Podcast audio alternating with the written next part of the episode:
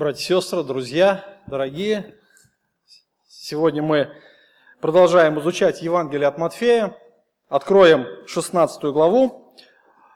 Я напомню, что сам, все Евангелие от Матфея раскрывает Иисуса Христа как царя израильского народа, как истинного Мессию. Но вместе с тем, это Евангелие раскрывает Иисуса как царя царей Господа господствующих. Он царь вселенной. Он царь жизни, от него зависит все. И мы с вами видели на протяжении этого Евангелия, что Господь первую половину своего служения, Он посвятил себя служению Израилю. Но Израиль так и не принял своего царя, они не распознали в нем своего Мессию. И в итоге они его отвергли. Более того, они обвинили его в том, что он является слугой дьявола. Он изгоняет бесов силы князя Бесовского. И после этого момента Иисус отвернулся от Израиля и начал новое служение по созиданию церкви. Господь созидает церковь. Это новая эпоха, и он уже выходит за пределы Израиля, он уже служит язычникам, он уже проводит исцеления, чудеса, то есть мы видели с вами, как Господь Иисус Христос уже служит и язычникам. И дальше мы, э, открывая 16 главу, мы видим с самого начала, после того, как Иисус вернулся э, с языческих территорий, его встречает религиозное духовенство, и тут же начинается опять конфронтация, тут же у него опять возникает конфликт. Иисус Христос очень такой жесткой форме обличает их – и, не рассуждая, оставляет их и уходит.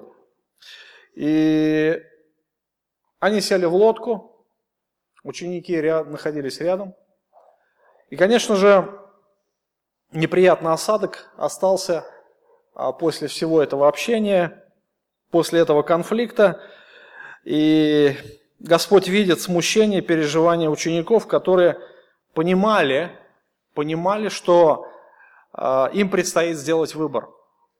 Или пойти за Христом, или же пойти за человеческими авторитетами, а именно за духовенством, за фарисеями и так далее. И, конечно, Господь знал сердца учеников, и уже переправившись на другую сторону, Он обращается к своим ученикам.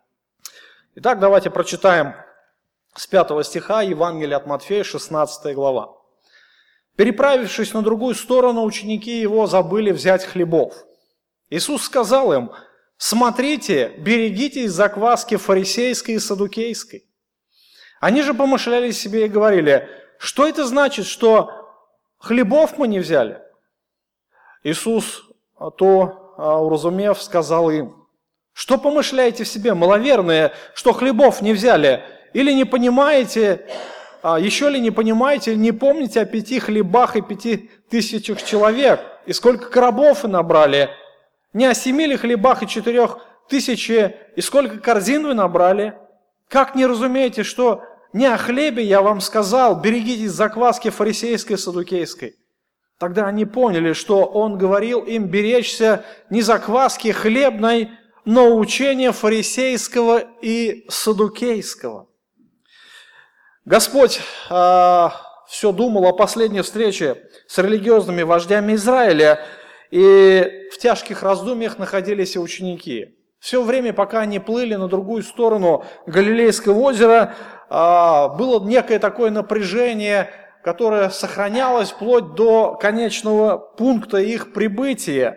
И после того, как они э, сошли на берег, Иисус обращается к ученикам в сердце еще царит этот осадок от того конфликта. И мы с вами помним, что в очередной раз Иисус Христос обличает фарисеев в их лицемерии. В очередной раз э, их негодование усилилось все больше и больше.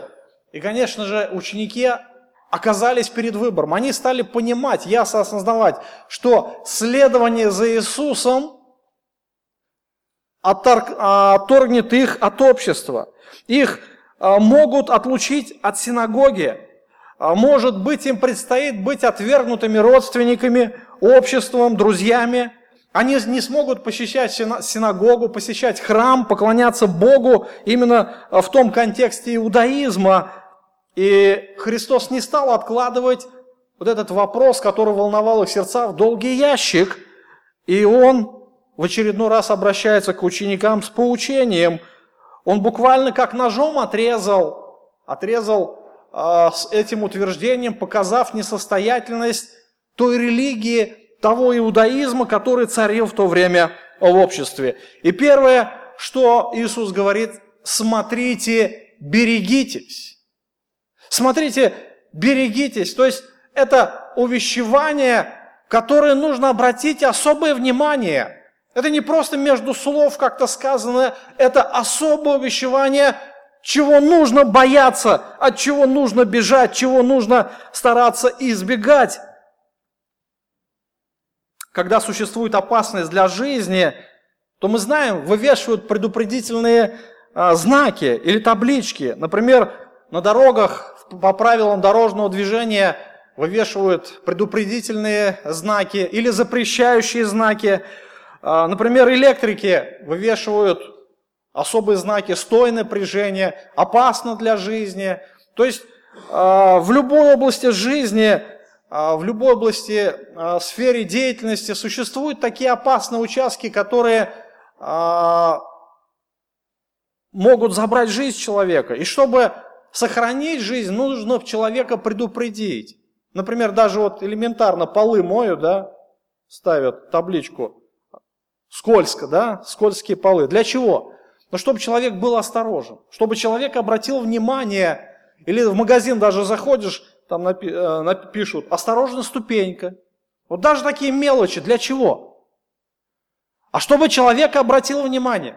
То есть вот буквально смотрите, берегитесь, то есть буквально обратите на это особое внимание – Берегитесь, это то, что может забрать а, жизнь. Обычно, когда вывешивают предупредительные или запрещающие таблички. Потерять физическую жизнь в результате несчастного случая – это еще полбеды, но настоящая трагедия, когда человек попадает в ловушку лжеучения и не имеет возможности приобрести вечную жизнь, когда он теряет уже душу. И ученики должны оберегаться учения книжников и фарисеев, как учение тьмы, как учение от дьявола, как человеческого учения, и держаться истинного света. И Христос как раз выступает тем истинным светом, за который они должны держаться, за которым они должны последовать.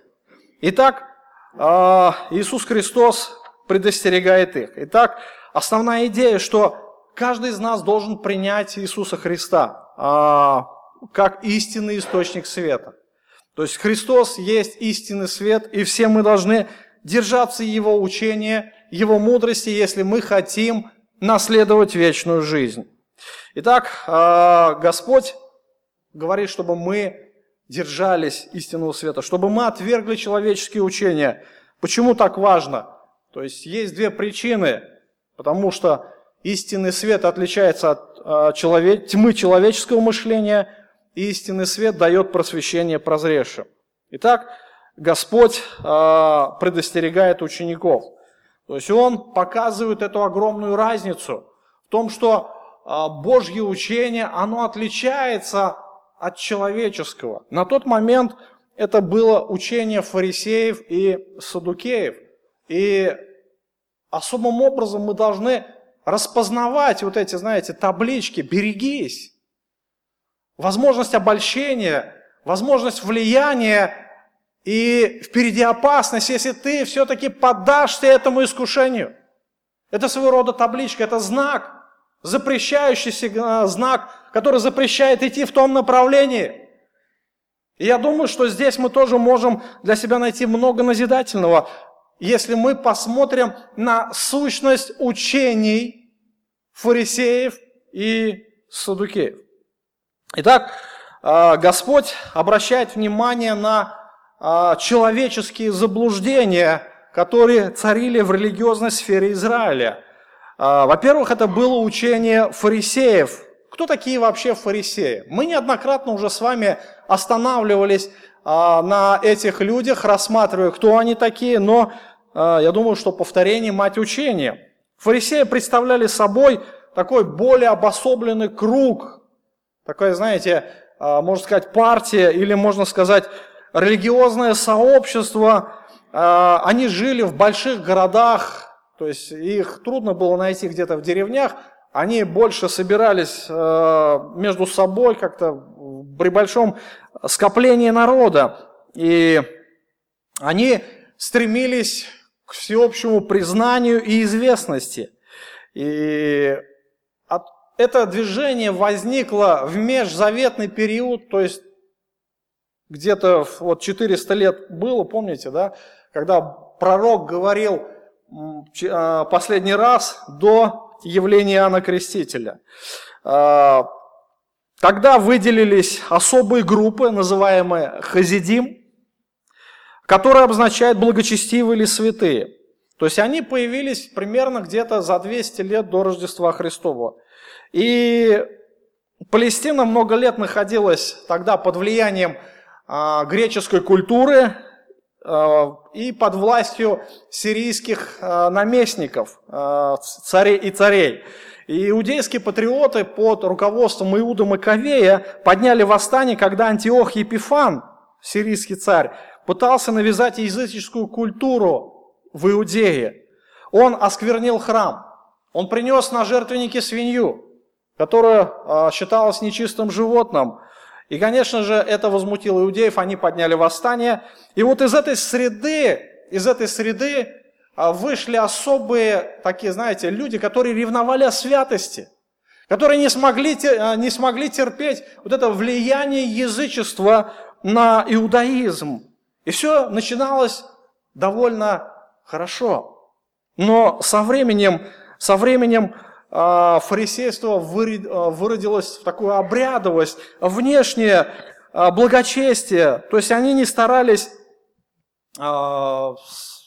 следить за своим внутренним состоянием, но все сводилось только к исполнению различных обрядов и заповедей. И фарисеи, они со временем отделились в отдельную такую, знаете, кучку. Они презирали других людей, не уважали других – и считали себя истинным Израилем, истинными благочестивыми людьми, знатоками закона. И, естественно, конечно же, они а, были в почете, уважении, к ним обращались как к знатокам а, религии. А, из них было очень много учителей, к ним обращались так вот почтительно рави, то есть учитель. Они заседали в Синдрионе, некоторые из фарисеев могли даже быть и в священстве. И, конечно же, а, все это а, стало на человеческие основания. И основание а, для религии фарисеев стало уже, помимо священного писания, предание старцев, так называемый Талмуд, или же толкование раввинов, которые старались дать свою оценку тому или иному положению из закона. И фарисеи, они были преданы своим традициям, а, влиянию своему и престижу. Они стремились к этому. И они старались думать, как бы говорить о небесах, но а, стали вершиной религиозного лицемерия, пустоты, как неоднократно обличал их в этом Иисус Христос. То есть, другими словами, а фарисеи были лицемерами, то есть они заботились о внешней стороне исполнения заповеди, но не заботились ни капли о внутреннем. Учение садукеев, то есть Иисус как раз указывает на то, что берегитесь закваски фарисейской и садукейской. А, кто такие садукеи? То есть они находились на противоположном, так а, сказать, конце иудейского религиозного спектра. То есть, с одной стороны, были фарисеи, которые почитали закон, которые почитали пророков, то есть то, что мы называем Ветхим Заветом, которые верили в небеса, которые старались жить благочестиво, но при этом презирали всех остальных. Они не общались с грешниками, они не общались с язычниками, чтобы не оскверниться. И с другой стороны, садукеи. А, они, это либеральное крыло иудаизма. Кто такие либералы? Либералы эти, это люди, которые а, идут на различные компромиссы. Вот садукеи как раз они а, были ультралибералами, и некоторые полагают, что название они получили именно от первосвященника Садока, который служил священником при царе Давиде. Садок Садукеи. И в результате, а, в после, когда уже а, фарисеи стали набирать популярность, а, римляне захватили власть, и вот нужно было идти на компромисс, то есть решать какие-то политические вопросы. И вот эта вот группа, группа Э, судукеев, они стали решать вот эти политические все вопросы. И в результате они стали занимать главенствующее положение в иудаизме. А, фактически большинство первосвященников были из садукеев, потому что, потому что а, они были политиками и занимали главенствующее положение. Когда Иисус Христос выгнал продающих из храма, фактически он посягнул на бизнес садукеев. А, они контролировали храмовые привилегии, денежную мену, продажу жертвенных животных и взывали непомерную мзду за все то, что происходило в храме. То есть собирали налоги, и они были очень богаты. Их было не так много. И как фарисеи, так и книжники, они были в Синдрионе, они также а, были и первосвященником, среди первосвященников. И политически, и религиозно, социально фарисеи и садукеи были противоположны между собой. То есть они никогда не могли ничего найти общего. Религиозные взгляды садукеев, они а, далеко отличались от фарисейских. Садукеи признавали только пятикнижный Моисея. Они не верили в духовный мир. Они не верили в ангелов, они не верили в вечную жизнь. Своего рода это были материалисты. И когда спор возникал между фарисеями и садукеями, то там э, была такая борьба, крики. Мы с вами в прошлый раз вспоминали, когда апостол Павел в Синдрионе увидел вот эту картину, что там находятся фарисеи и садукеи, он дал им информацию э, о вечной жизни, о воскресении – и тогда между Садукеями и фарисеями разгорелся а, такой бурный спор, и все это так выглядело смешно. Но была у них одна единая точка соприкосновения, где они могли сойтись вместе. Кто это был? Это был Иисус Христос. Это был их общий враг, который угрожал их благополучию, который угрожал их устоям их все устраивало, у них было все хорошо, и тут приходит Христос, во-первых, Он их обличает в лицемерии, Он их обличает во лжи, Он унижает, уничтожает буквально их авторитет, Он собирает огромную массу народа, которая следует за Ним. И кому это понравится? Конечно же, фарисеи и садукеи, они ненавидели Христа – и они вместе соединились, чтобы идти единым фронтом против этого еретика, так сказать, против этого лжеучителя. Его надо наказать, его надо уничтожить, иначе нашей религии пришел конец. Такова была реальность. Итак, э, фарисеи стремились к награде небесной, садукеи к земной. То есть садукеи, они старались э, во всем видеть выгоду. То есть это были бизнесмены. То есть где мне выгодно, там я закрою глаза на какие-то духовные вещи. Лишь бы здесь мне было хорошо. Такова была философия Садукея. А, те и другие, и фарисеи, и Садукеи, они полагались на собственные усилия и заслуги. В этом как раз была их огромная проблема. Все они делали упор на поверхностном, ненужном, то, что для Бога было абсолютно бесполезно, их внутренняя духовность а, она была пустой, никчемной и ненужной. И такова закваска фарисейская и садукейская, которая предупреждал Иисус своих учеников. А, в общем, если а, как бы взять воедино, можно сделать один вывод. Это лицемерие, эгоизм и безжизненная показуха, внешняя показуха. Это то, от чего предупреждал Иисус своих учеников. Была также еще одна группа Есеи.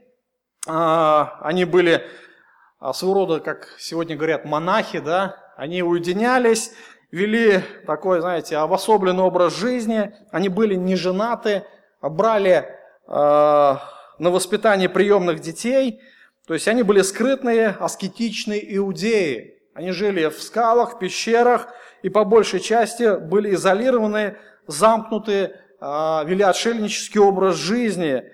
И большую часть времени проводили за переписыванием священных книг Писания. То есть э, о них очень мало э, как бы упоминается в источниках исторических, и фактически Священное Писание ничего не говорит о Есеях. И что объединяет эти группы? Или мы можем сказать не только эти группы, но все основные существующие религии мира. Что есть общее между фарисеями, судукеями или возьмите любую другую религию? Человекоцентризм. Человекоцентризм – это как раз то, от чего предупреждает Иисус Христос. Что такое человекоцентризм? То есть это система взглядов, основанная на том, что в центре бытия стоит человек и его потребности. То есть я – центр Вселенной – все вокруг меня должно вращаться, все э, должно быть, по-моему, так, как я хочу. Человек, по-другому, Бог.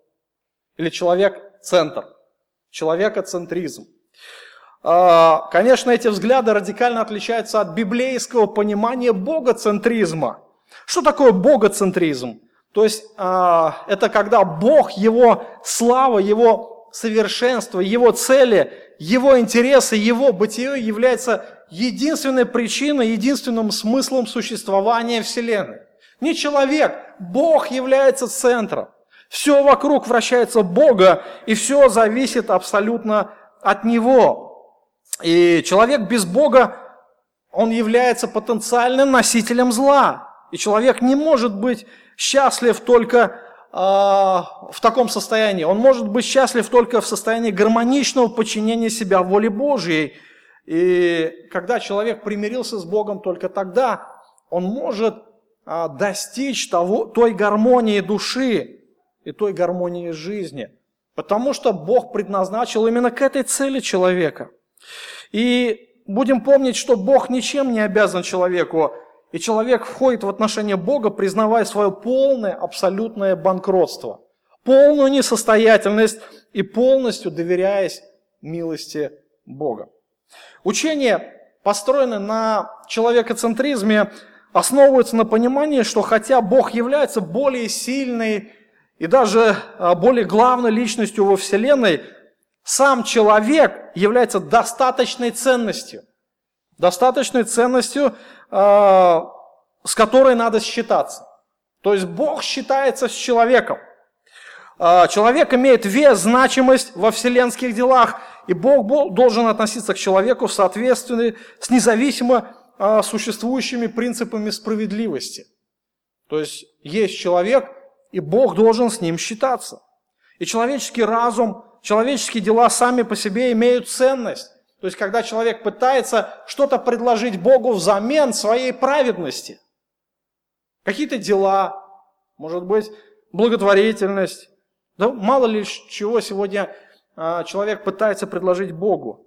Или же пожертвовать какую-то сумму денег, или совершить какие-то обряды.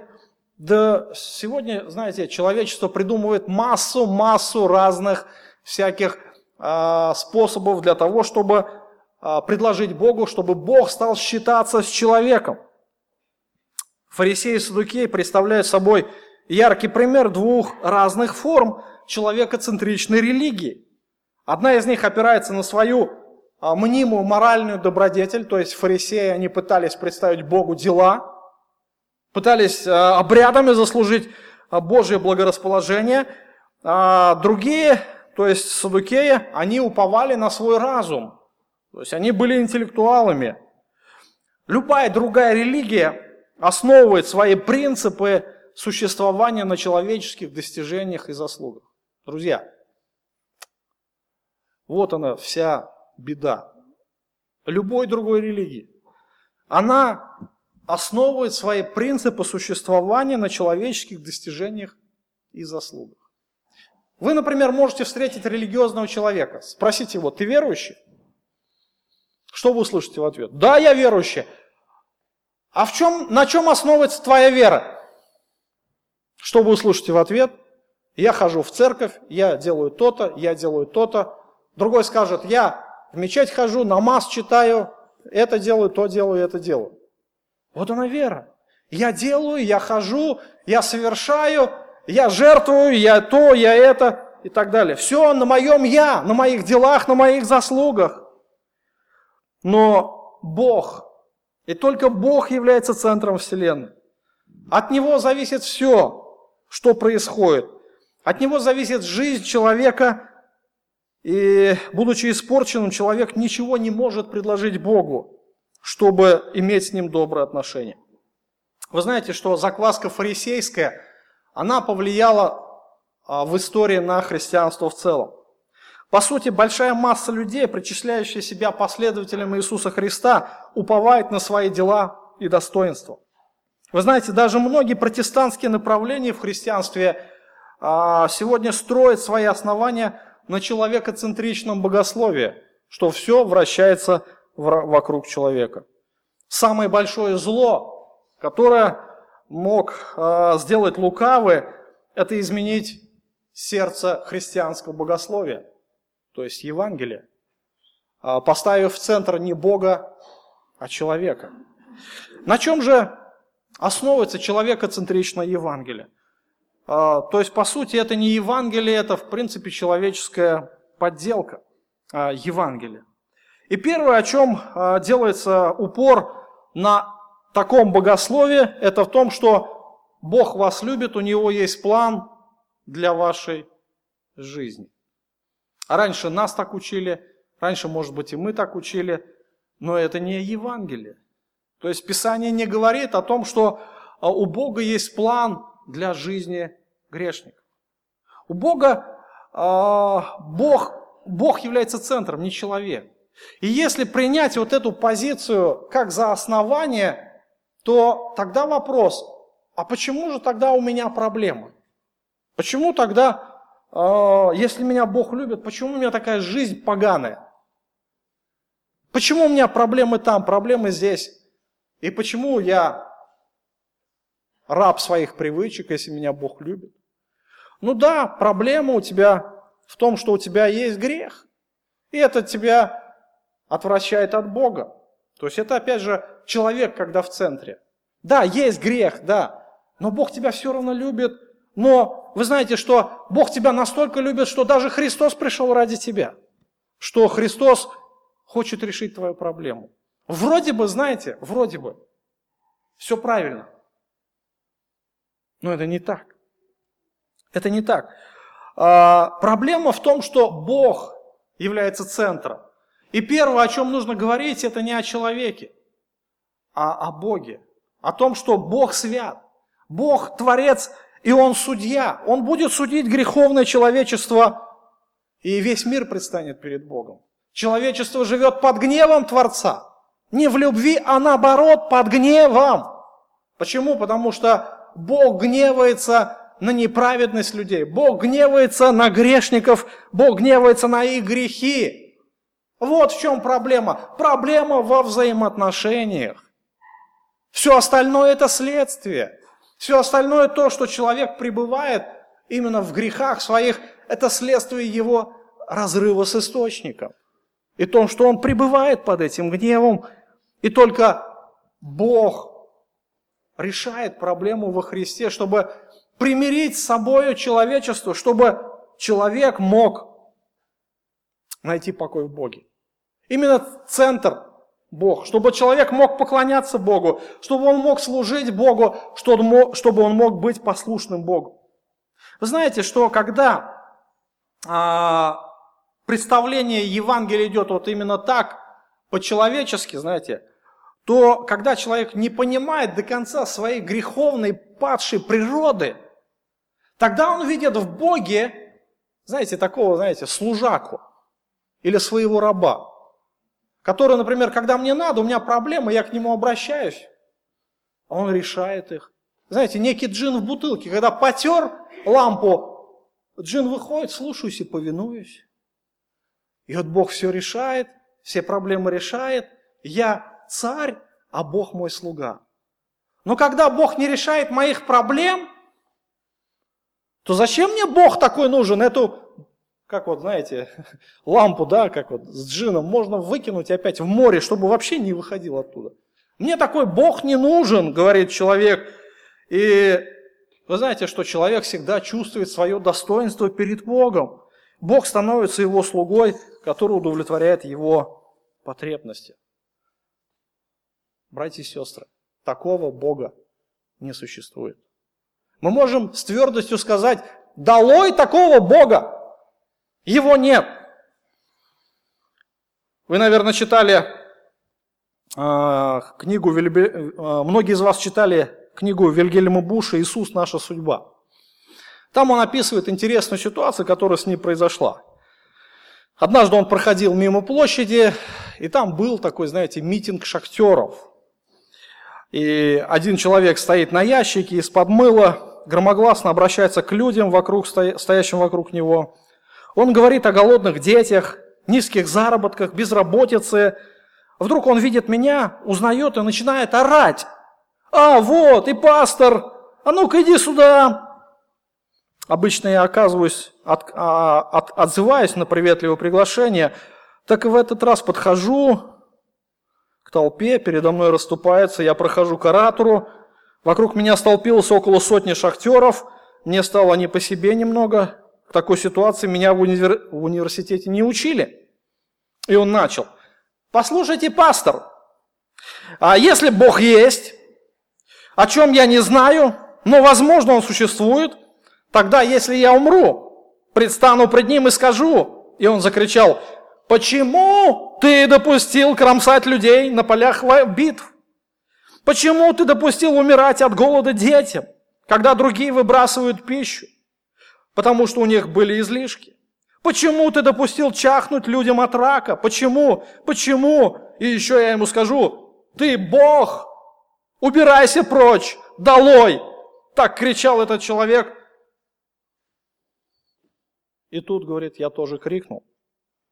Совершенно верно, долой этого Бога! Долой этого Бога! Долой этого Бога! Вся толпа остановилась в изумлении.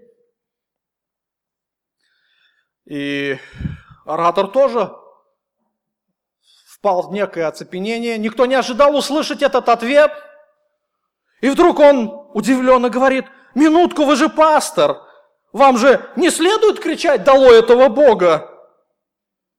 Тогда я ему ответил, послушай-ка, такой Бог, перед которым ты так выступаешь, перед которым ты так смеешь разевать свой рот, который должен перед тобой отчитываться, как обвиняемый перед судьей, такой Бог существует только в твоем воображении.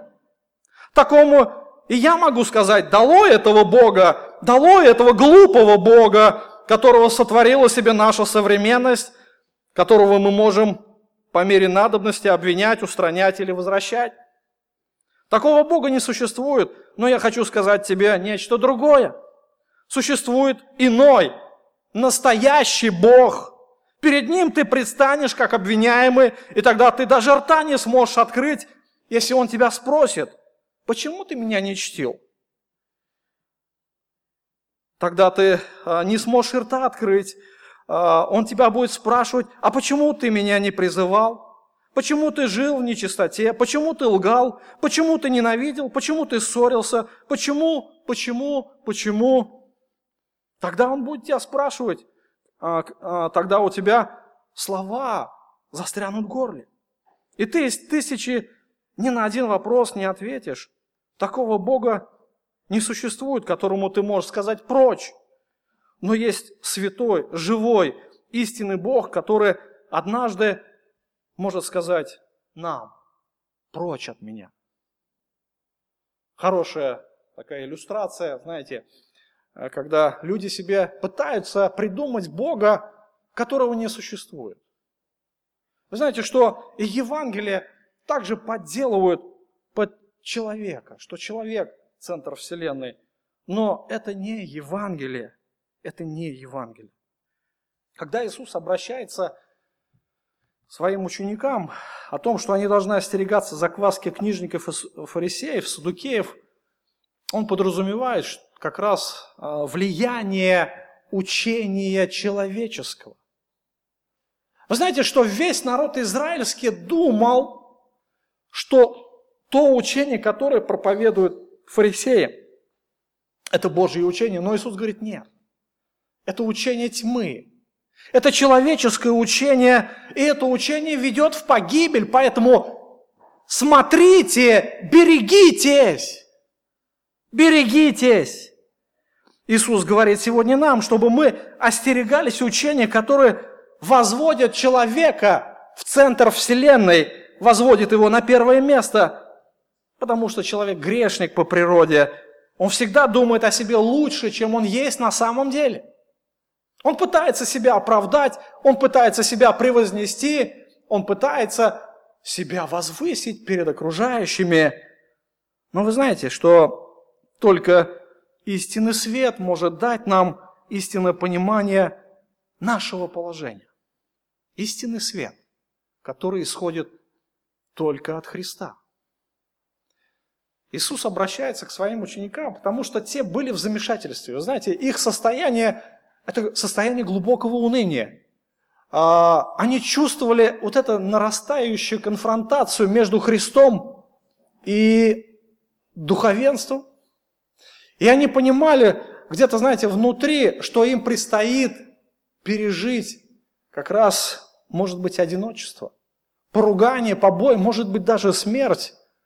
Но стоит ли страдать? Потому что, представляете, они с детства были наставлены вот именно в отеческих преданиях. Они с детства знали закон, их учили, их водили в синагогу, их учили поклоняться Богу, и вдруг приходит Иисус и говорит, это все человеческое, здесь нет ничего Божьего, отойдите от этого, берегитесь. Для них это был серьезный выбор. И Господь все это понимал. Поэтому Он дает им вот эти наставления. Только Он есть истинный свет. Только Он может просветить любого из нас.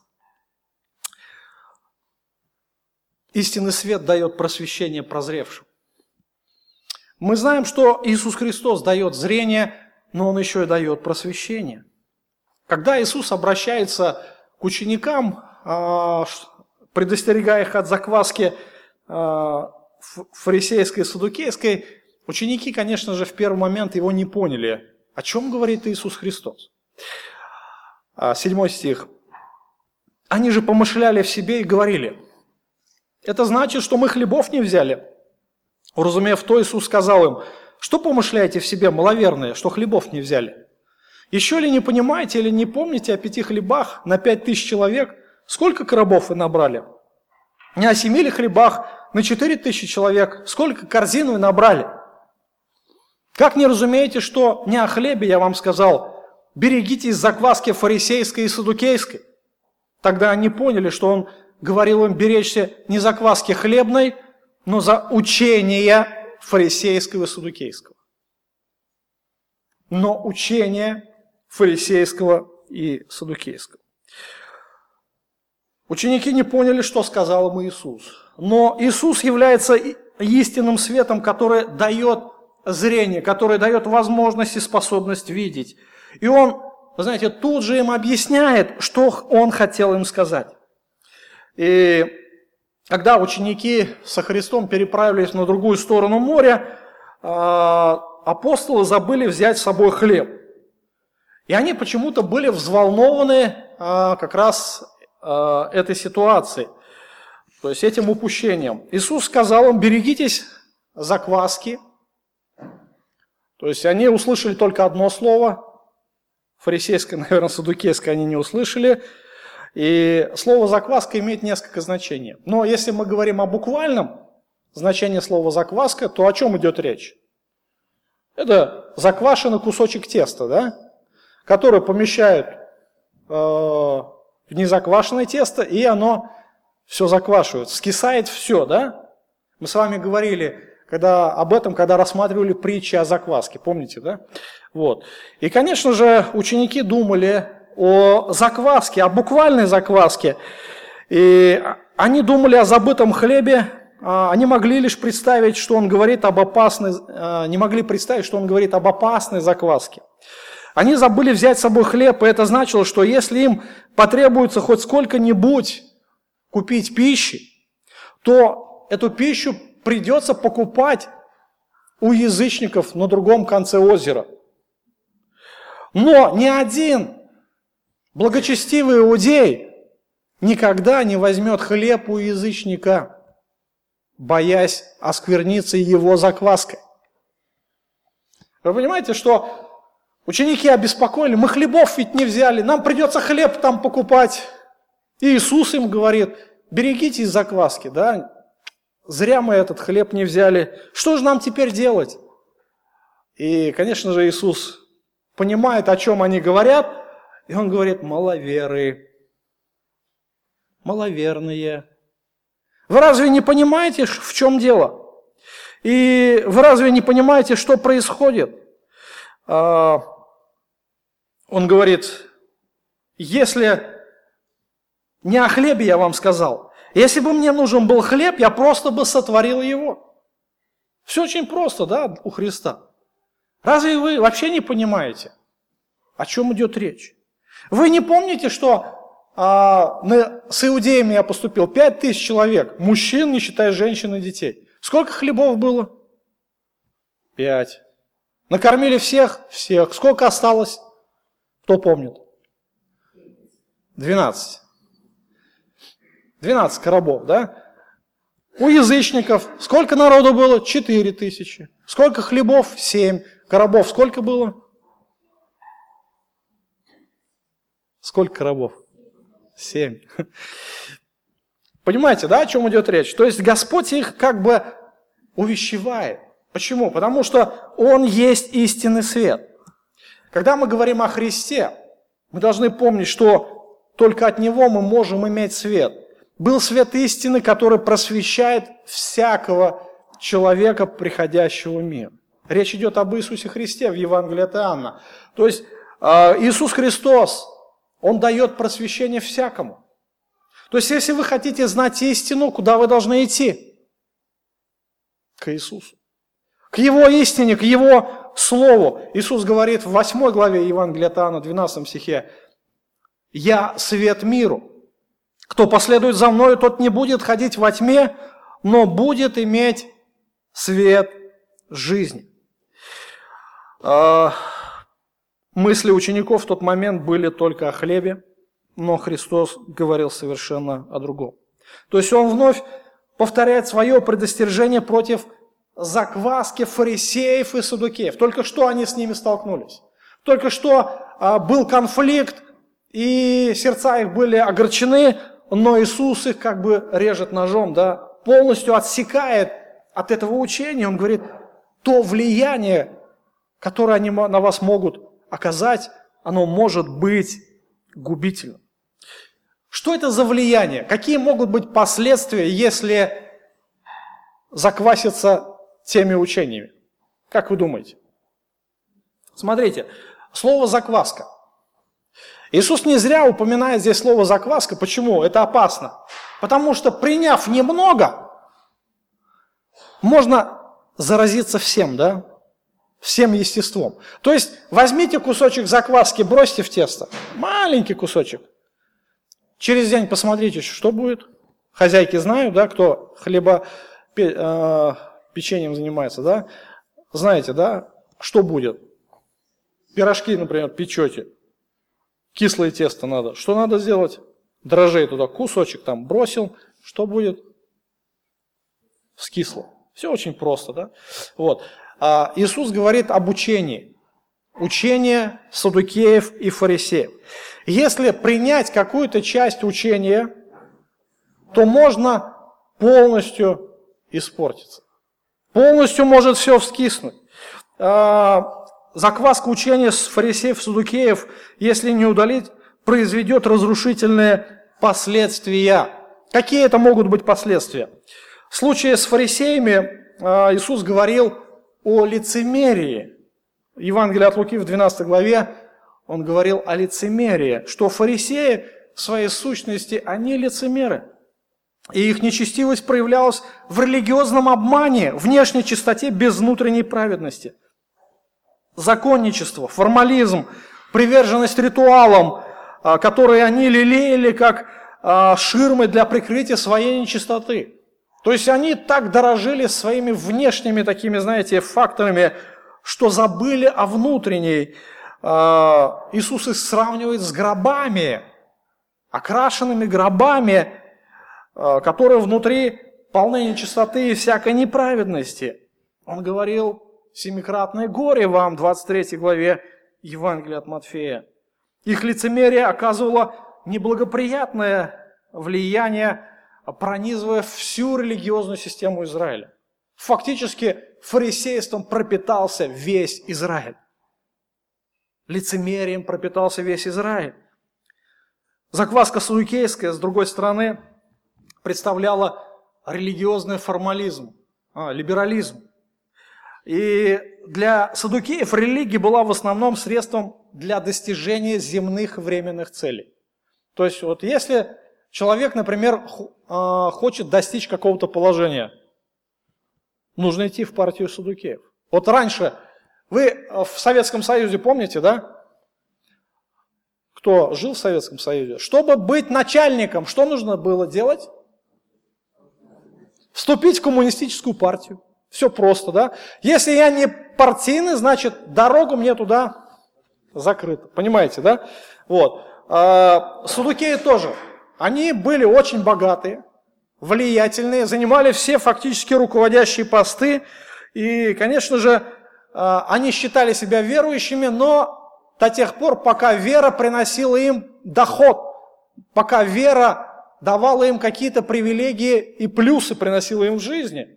Когда плюсов не было, там надо ее отрезать, вы понимаете, да? Вот это вот либерализм и соглашательство. То есть они были политиками, они не верили в ангелов, они не верили в чудеса, описанные в Писании, не верили в воскресение мертвых, они не верили в загробную жизнь и в любое сверхъестественное явление. Ничего этого не было, а, нет места в их жизни. Поэтому они были материалисты. И вот эти оба разновидности закваски являются врагами Евангелия. Лицемерие и либерализм.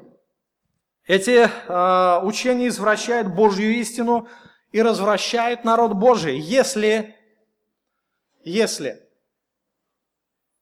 чуть-чуть взять оттуда, немножко взять оттуда, по чуть-чуть. Иисус говорит, это закваска. Чтобы тесто не вскисло, что нужно сделать?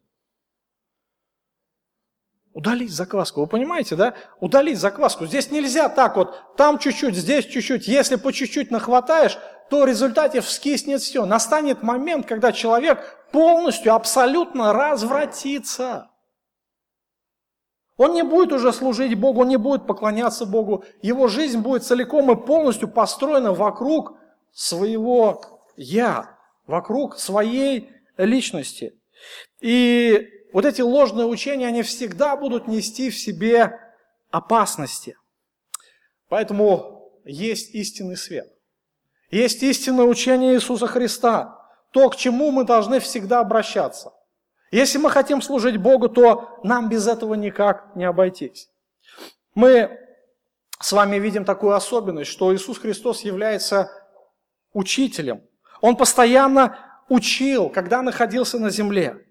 После, когда он воскрес из мертвых, 40 дней находился еще перед своим вознесением на земле, чем он занимался?